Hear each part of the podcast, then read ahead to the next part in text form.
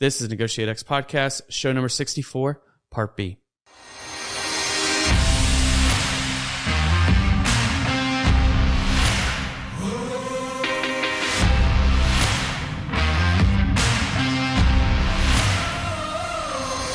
You're listening to Negotiate X Radio, helping you elevate your influence through purposeful negotiations.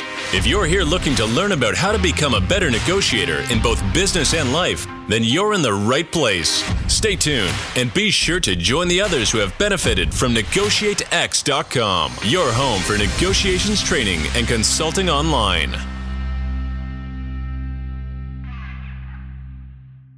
Hey everyone, thanks for joining us on the Negotiate X podcast. We are continuing our conversation with Logan Kessler, engagement leader with Vantage Partners. If you haven't already checked out part A of this show, be sure to do that first. Let's jump into the conversation with Logan. What advice do you have, Logan? So, some organizations may not be completely bought in, but listeners of this podcast can be bought in on the importance of negotiations. How do those leaders convince their team or what metrics what should they do to make sure their team are preparing to to enter the negotiations that they may have day in day out so how can we get the leader to to get involved in that process Yeah. I think one powerful thing, so a couple thoughts. One powerful thing is taking a look at results you achieve from the negotiations you prepare for and the negotiations you don't. And it's not going to be a perfect apple to apple comparison, but I would be willing to bet a pretty good amount of money that you will start to see patterns and trends over the negotiations you prepare for and the outcome you achieve.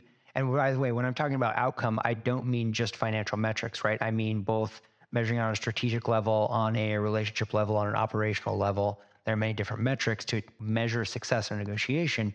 But when you look across those outcomes, you're going to see differences. And I think highlighting the additional value that you are able to achieve by preparing is a really good way to sell that idea and practice into the organization. It's a really good way to motivate your team to say, look, if you take an hour or two hours to prepare, you're going to be able to achieve this much more. And that's going to have this XYZ impact on your performance, on your bonus, on your career progression, whatever it may be. I, I think the other thing to think about is leaders asking their teams to show them their preparation materials before going into a negotiation. I, I would describe that as a best practice from a management perspective. If you create the expectation that your teams must submit to you whatever the preparation process is, right? There's different templates and processes, whatever works for your organization, but set that up as an expectation, as a role and responsibility for someone on the team. That's a really good way, A, to drive that practice into a normal habit for your teams. It's a really good way to increase alignment between management and negotiators on kind of what they expect, what is their leeway as a negotiator, what authority do they have to decide. And it's a really good way to creatively brainstorm what additional opportunities may be possible here. and then how can someone like how can a leader you know another thing that obviously Aram and I have used in our military experience, and then I've also used during some of our training and consulting engagements.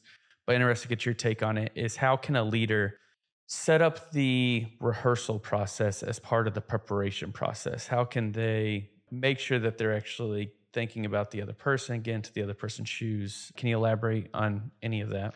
Yeah, I mean, you know, there's there's a bunch of different techniques from a learning perspective and preparation process, right? There's just simple role playing, right? Just take five, ten minutes and, you know, with a colleague, say, okay, you sit in the, the external counterpart side. I'm going to run a couple lines by you, get some feedback.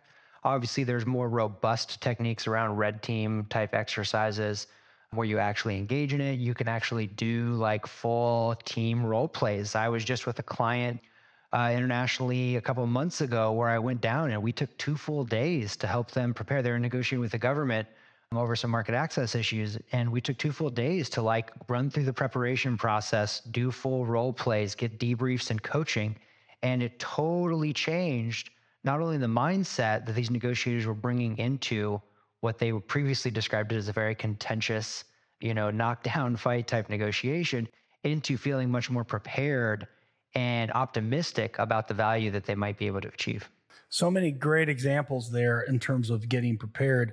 I wanted to ask Have you been involved with either helping clients prepare playbooks? Do you see much out there in, the, in playbooks? Where are those sort of things helpful for negotiation preparation as well as execution, obviously? Any thoughts on the kind of the playbook building? Yeah, definitely. So we do a lot of playbooks, playbooks, toolkits, right? They, they go by many different names and many different versions. But I, I think the biggest thing with a playbook is that it needs to be robust enough to be helpful, but not so prescriptive that it takes the ability of the negotiator to think on their feet and be agile in a negotiation. And so, as you're thinking about playbooks and the different tactics or strategies, right? A couple of things that we find really helpful. First is just identification of the dynamics, right? What, who are the counterparts? What are the challenges? What does this negotiation look like? What are the factors here by which I can kind of type this negotiation? Then, given that, right, you want to leave enough leeway in for folks to be able to customize, right? We're not creating a script. We're not creating, it's not quite like, you know, a football playbook where there's 200 plays that we just run, you know, 28 blue once you've got an idea of the context you're getting into in the negotiation, you want to provide different tips, advice, strategies to, to approach it. And they have to be customizable because no playbook is ever going to be so robust or so exhaustive that it captures every possible scenario or outcome. You've got to give guardrails, advice, helpful strategies, and tactics for for negotiators to be able to take on board, but then make it their own. They've got to be able to think freely and creatively. So it's still a start point, uh, and it sounds like to kind of prompt some of the what we want to see at the negotiation table, the creativity, the investigation, the the listening, and so forth. I'd say probably half, if not more, of the most helpful content you can have in a playbook is provocative questions, right? You want to get the negotiator to think about the different scenarios, challenges, unforeseen obstacles that could arise, and how can we prepare for those eventualities? Hey, Aram, so I got a question for you. I know that. Oh, no. Oh, no. Yeah, I, thought- I know. Now you're on the hot seat. Hey, so I know for your MBA students that you actually like to record them. I was wondering how effective that is in, in letting them understand how they show up to a negotiation. And if either of you have ever used that with any of your consulting engagements or anything like that and what the outcomes of that were. Yeah, I'm going to go real quick because I, I want to hear uh, I want to hear Logan's response. Plus, plus he, he's our guest, so I wanted to enter. I will tell you this: is that whenever whenever we do the recording, we do it every every term. Uh, to do one, I encourage them to do it more. I don't think any of them ever take me up on that. There's always a groan of pain of I, I've got to record this, and then you want me to go back and watch it and then analyze myself, right? And there's this groan of pain.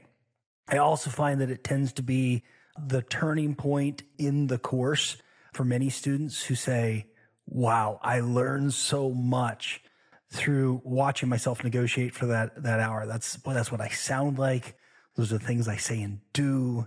And, and so it becomes incredibly helpful. Logan, do you use that with clients and what are your, what are your observations? all the time and this is uh, this is hitting a sore spot for me right now actually. I'm uh, i'm flying out this afternoon as i mentioned. I'm doing a, a day long workshop tomorrow with a client. In the workshop we're actually using a video in which i was an actor to analyze negotiation dynamics so i've got not only do i have to watch myself on video i've got to watch myself playing a poor negotiator in front of a room full of clients that are then going to critique and tell me all the things i did wrong so I, I feel like you're just kind of poking the bear a little bit. But no, as Aram said, it's eh, video, watching yourself on video is an incredibly powerful learning technique. You never know fully what you sound like, your body language, your facial expressions, the words you use until you watch it back you've got this kind of rosy view or maybe overly negative view honestly. It can, it can swing both ways of how you are showing up at a negotiation table but having that kind of objective look back at yourself as uncomfortable as it may be sometimes uh, is really powerful. So i would recommend it to to any you know budding improving growing experienced negotiators kind of a best practice. Yeah i i give a give a quick example on this too and know we move on but had a student in in the debrief of the the case that we negotiated before going back and watching the video, the student was like, it was so frustrated because they said, I kept trying to get to interest. I wanted to understand what they needed, why they needed it. I was trying to get their motivations. And then we went back and I, I watched my students' videos. And every question that that student was asking was, so what is it you want? What, what is it you really want? Okay. What, what, what would you be willing to give up to get what you want? And they were all positional questions. And it was just so eye opening to say, oh, the reason I wasn't getting more in the responses was because of the, the nature of the questions I was asking. I was getting answers. I was getting the right answer for the question I was getting. I just was asking the wrong question. To that point, Aram, it's um, you know we we teach different models, different language frameworks for negotiation, right? And they they have the words, right? The words, interest, options, legitimacy, relationship, communication, alternative, commitment, whatever the words may be they connote a certain meaning, behavior, or objective, right? But it's not just the words. You can't just say, "So tell me what your interests are." Right? You've got to you've got to adopt it. You've got to make it your own. You've got to adapt it to the context. And you come off, you know, well, tell me what your interests are. Okay, I think I have your three interests here listed in bullets, and now we're going to move to generating options. You know, in spirit, yeah, that's great, but you got to make it sound like you know, a human, not a robot. Otherwise, ChatGPT is coming for all of our jobs. yeah, that, that's another conversation we could have for another day. Yeah, I think it's absolutely to the point. Well, we listen. We've spent a lot of time talking about getting well prepared for negotiation, and I know we all we all know that equally important is the review process uh, and the lessons that can be gleaned. And and I, I'm to assume that those organizations that you work with that are really invested kind of in negotiation as a corporate capability, competitive advantage, invest in the the kind of lessons learned process. What what have you seen work for leaders to pull those lessons out and make sure they get reintegrated for future negotiations? Yeah, so so a couple of thoughts. Definitely the more mature negotiations from a the more mature organizations from a negotiation, a lot of she words in there the, the what they're able to do is implement it after action reviews as a regular practice, right? Not just after the negotiations that went really well, the negotiations that went really poorly, the ones that, you know, just every fifth or so negotiation because they had time. They're doing it as a regular practice. And when we talk about an after action review, we're talking about a couple of things here. One is the process. So, how did we prepare over time? Um, how did we conduct the negotiation? and how did we review it? Did we create a process that enabled us, that put us in a situation, in a position to succeed, right? And there are lessons to be learned there, even in the, the most successful negotiations. That's the process point that you want to take a look at. The other point is the the outcome, right? The substantive outcome. And when we talked about, we talked about just a little bit ago, outcome means more than just how much money did I get, right? It's more than just the financial metrics. It's talking about the strategic value that we were able to, to achieve. Sometimes your objective is to position yourself into a new market as a new entrant, and you're willing to give on other metrics to get in that position, right? Strategic value. Sometimes it's operational value. Do we negotiate and come up with a commitment that we're actually able to live by, commit to, and operationalize, right? What does the handoff look like? What do the actual realistic commitments mean? The next is from a real uh, relationship perspective. Did we come out with, you know, healthier relationships than when we went in? Or did we get the money we wanted, but those guys hate us now and they're never going to want to work for, with us again? And so looking at the outcome from a holistic perspective is really important. The other thing I'll say about kind of after action reviews and just the ability to continue improving as an organization and how you negotiate is giving your negotiators the ability to fail or say no and walk away from a deal. One uh, one client that I work with is you know I won't tell his story, but he's got a story about the best deal he ever negotiated was the one he walked away from because the agreement, the yes was there, but after looking at it, it would have, you know, set up terrible precedent for this organization in the market and with this partner. And they would have stood to, you know, risk losing quite a bit of money over time. And this negotiator had the ability to tell their manager, no, we're not going to say yes to this. I know we've been spending time on it, we've been sending resources, it's something we want. But this deal, this negotiated outcome does not reach does not match the objectives we are trying to achieve here. And we need to be able to walk away from that. And being able to learn from the deals we walk away from is as important as the deals we say yes to.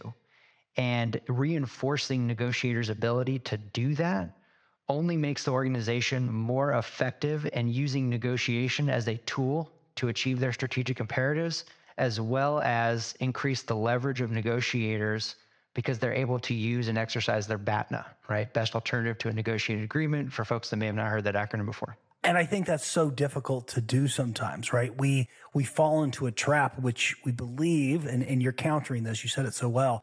We believe the, the purpose of a negotiation is to reach an agreement. And we can't go a little step further and say, actually, the purpose of a negotiation is create good choices for ourselves.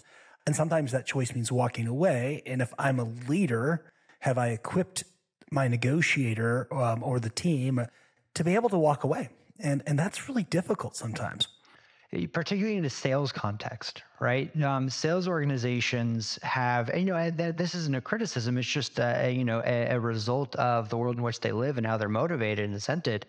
Is it's you know walking away from a customer, a potential deal, is really hard. Just not only for the individual but for the organization, right? That's just not how sales organizations are motivated. And so that often looks like their alternative is, well, I can't say no. It's just a matter of how much can I get internal approval to drop the price or the services or whatever it is, right? Make it a little sweeter. And so recognizing the macro BATNA of walking away versus the micro BATNA of hitting pause, coming back later, bringing in more players to a negotiation, right? Not all alternatives are created equal.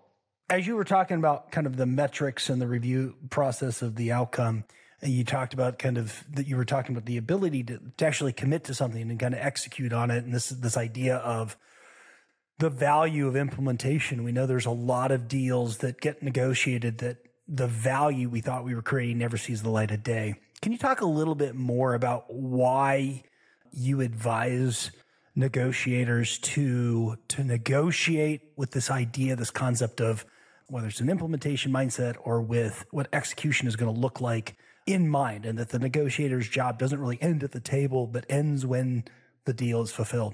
Yeah, I mean, the examples are everywhere, right? I mean, how many um, mergers and acquisitions fail because, or, or at least are not able to realize the value they envisioned at the negotiation table because implementation, assimilation, integration of the organizations just didn't happen, right? It's because so often the folks who are negotiating the deal, often people in finance and legal, are not thinking about the downstream operations of how to actually make these companies work. And often it's it's it's not, you know, it's certainly not bad intent. More often than not, it's just not including enough or the right people at the table to think through these measures. You know, you see an industry that does this exceptionally well is the oil and gas industry, right? To make these projects viable, they have to look at it over the 20, 30, 40, 50 year timeline. And when you are looking at a negotiated outcome, thinking 50 years in advance, your whole mindset and mentality is totally different than if all you're focusing on is getting ink on the contract and then you're off to the next thing and it's someone else's problem. And it shows up and time and time again in, in how much value organizations are actually able to get out of the negotiation. As you said, Aram, so, so well, is the purpose of negotiation is not to get an agreement, the purpose of negotiation is to achieve some outcome that you would not be able to achieve on your own or create options for yourself, right? And that's that's a really important mindset shift if you really want to get true value over time in negotiations. As a career negotiator, especially given the work you did with the Peace Corps, do you have an example that you can share of a negotiation failure that you learned from? uh, so I'll share a failure that comes to mind. So one of the projects I was doing in the Peace Corps actually, and this was this was years before I was working for Vantage and you know, and then the expert that I am today. So I never make these mistakes now. Never happens. um, but you know, we, we were working on bringing a, a water aqueduct system to the village that I was living in. And you know, there was like the natural occurring well up in the mountains. You had to pipe that down to a tank. Then you had to pipe it and like to each individual home so they had clean drinking water, right? No brainer. This is gonna be totally easy well, you know, after getting the funding, after getting, you know, most of the community leaders on board with the project, we start mapping it out. And this is, you know, over acres of, of space and land. Well, you know, it just so happens that because of the altitude and the direction you need to do the pipes, we needed to build the tank on one specific part of land. Just so happens that plot of land belonged to someone who was not as well integrated into the community, shall we say, as some others. And so when we brought this idea to them, right, it was a flat out no, get off my porch or you know what it is type conversation. And so, you know, we, we thought we had the slam dunk with the community leaders, different workers, we had the funding to the project, but we hadn't fully taken into account all of the stakeholders that we needed to get agreement from. And we didn't involve that person early enough in the process. And so, to the point about preparation and wasting time, if we had just included this one individual earlier on in the conversations, treated them with ultimately just the respect that they wanted. It wasn't, they didn't want money. They didn't want to like deprive the village of water. They just wanted some respect. And if we had just done that by inviting them to two more meetings, we would have saved probably three months in this overall process. Eventually, we were able to bring this person around and, and bring water to the village. But, you know, it's just another example of preparation, thinking about who is at the table, who do you need to involve, when, and how. Yeah, I think that's an interesting example of even like kind of what, what we do around stakeholder mapping and the importance of kind of doing some of that work up front of all the different parties to a negotiation. It also reminded me of because of your role. I don't know if you've ever read the book The Ugly American. Um, it's one of my favorites for folks that are going out to do this sort of work. I read it before going to Afghanistan, and part of the story there was the difference between coming up with a solution that's workable for the the people that we're trying to help that actually addresses the problem fully, right? You know, versus just a solution that is never going to see, never going to be effective. It's never going to work because, you know, because this party that needs to be on board isn't integrated into the community. And, right. So it's, it's like understanding the real nature of, of problems. And it's easy sometimes to ignore that stuff. It just, as you, as you to- talked about it, that reminded me of, of that book, The Ugly American. It's where the phrase came from, like the people like, oh, ugly American traveling across, you know, other shores. The best negotiator in this was actually, he was physically ugly. His face was like pockmarked or whatever and stuff. But he was actually, the ugly American is actually the hero of the story. So it's, um, it's, it's a good book. You'll enjoy it. It would take you, you're a pretty smart guy, probably take you a day to read. We asked you about a failure that you had and appreciate um, everything that you shared with us there would at least give you the opportunity to explain a success that you've had as a negotiator. Like, I guess I'll just kind of stick on the the personal brain here because it's so fresh of mind too. So I just bought a home actually. And it just so happened that I was introduced to the sellers before they listed the home. And so it was an off market deal, which was great, but also complicating or potentially complicating the negotiation was that the sellers were very good friends of a mutual friend. So this was much more on the line than just, you know, buying, selling a house. There were friendships, relationships, reputations at risk here. And so the, the sellers were expecting a very contentious lowball type negotiation where we tried to lowball them and get the get the you know the house for as low and cheap as we possibly could. But fortunately, in kind of the the setup, the first call we had with them when we were moving forward, I just kind of paused and I said, "Hey, you know, let me just acknowledge that we're not just buying and selling a house here. We've got mutual friends. You've got a second mortgage. We're trying to get out of our apartment. There's a lot going on here than just the price we're going to buy and sell, right? There's timing and everything too. So let's just acknowledge that there's a lot of stuff going on here that we need to figure out mm-hmm. and try to figure out what is going to work best for everyone here. And it really changed the whole tone of the conversation negotiation, even from prior emails that we had with these folks. And and ultimately we were able to to get an outcome that everyone's really happy with, I'm that everyone's really happy with in it. So you you might have been hoping for a more, you know, professional, big, you know, fortune end type story I have here. But that's the most near and dear negotiation card. No, that's great. Hey, listen, any anyone who's listening who's ever you know bought their first home can certainly appreciate that uh, and and the complexities and we like to hear how these skills show up, right? It's it's one thing to be the master trainer in the room. It's another thing when you're trying to practice these in your own own life. Before I go into a wrap up question, you mentioned kind of the email piece. You know, we we we are living in a very diverse world when it comes to modalities of where how negotiations are occur occur. Do you have any thoughts on or advice for listeners on you know, when to shift from email. When's an email appropriate? When to shift from it? When to go to a different modality? Is there are there any things that you try to practice? Yeah, absolutely. I mean, I, I think just recognizing the issue so important because you know, based on the type of interaction we're having, we get more or less information, right? When we are in person in a room with someone, we have information from the words they're using, facial expression, their body language, their tone of voice, their volume of voice. right? There's just so much we can pick up on. When you switch that to like, you know, as basic as like a text message where you've got 40 words, you're losing the tone, you're losing facial expression, body language, all of those things, right? And so, in the absence of that direct information that you have, your mind will fill in with all kinds of assumptions, often unhelpful ones, about what the other person intended to mean in that in that message they were trying to send. And so, you know, the way we like to think about it, right? Like every good consultant, we've got our nice two by two or three by three grid here, uh, where on one axis is kind of, you know, complexity of the the issue that we're trying to discuss, and on the other axis is like importance, right? And if you're down in this bottom left corner, where it's not a particularly complex issue and it's not a particularly critical issue that needs to be resolved, something like text or email is okay, right? That can be more efficient. But as you move up into that kind of northeastern corner where issues get more complex and more critical, you do want to move into modes of communication that allows for more nuanced back and forth, right? So that's when you're getting into phone is better often than just like text or email.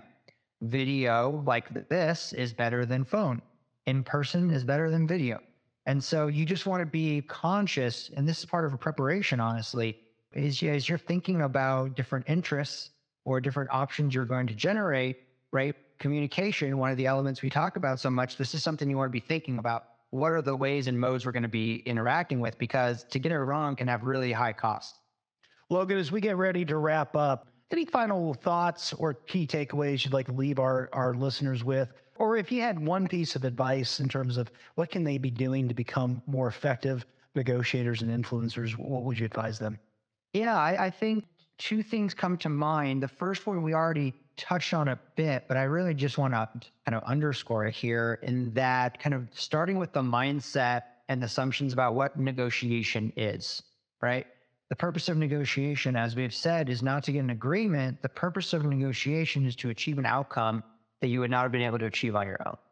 And when you start to think about negotiation that that manner, it really kind of opens up the world of possibilities about kind of what negotiation is, how do we use it, and how do we use it well.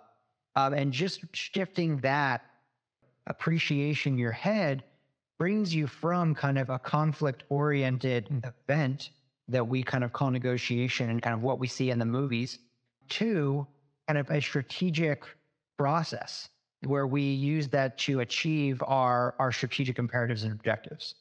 And that's a really important mindset shift that all of the behaviors and strategies follow from. The second thing I would say is being able to negotiate is a learned skill, not an inherent capability.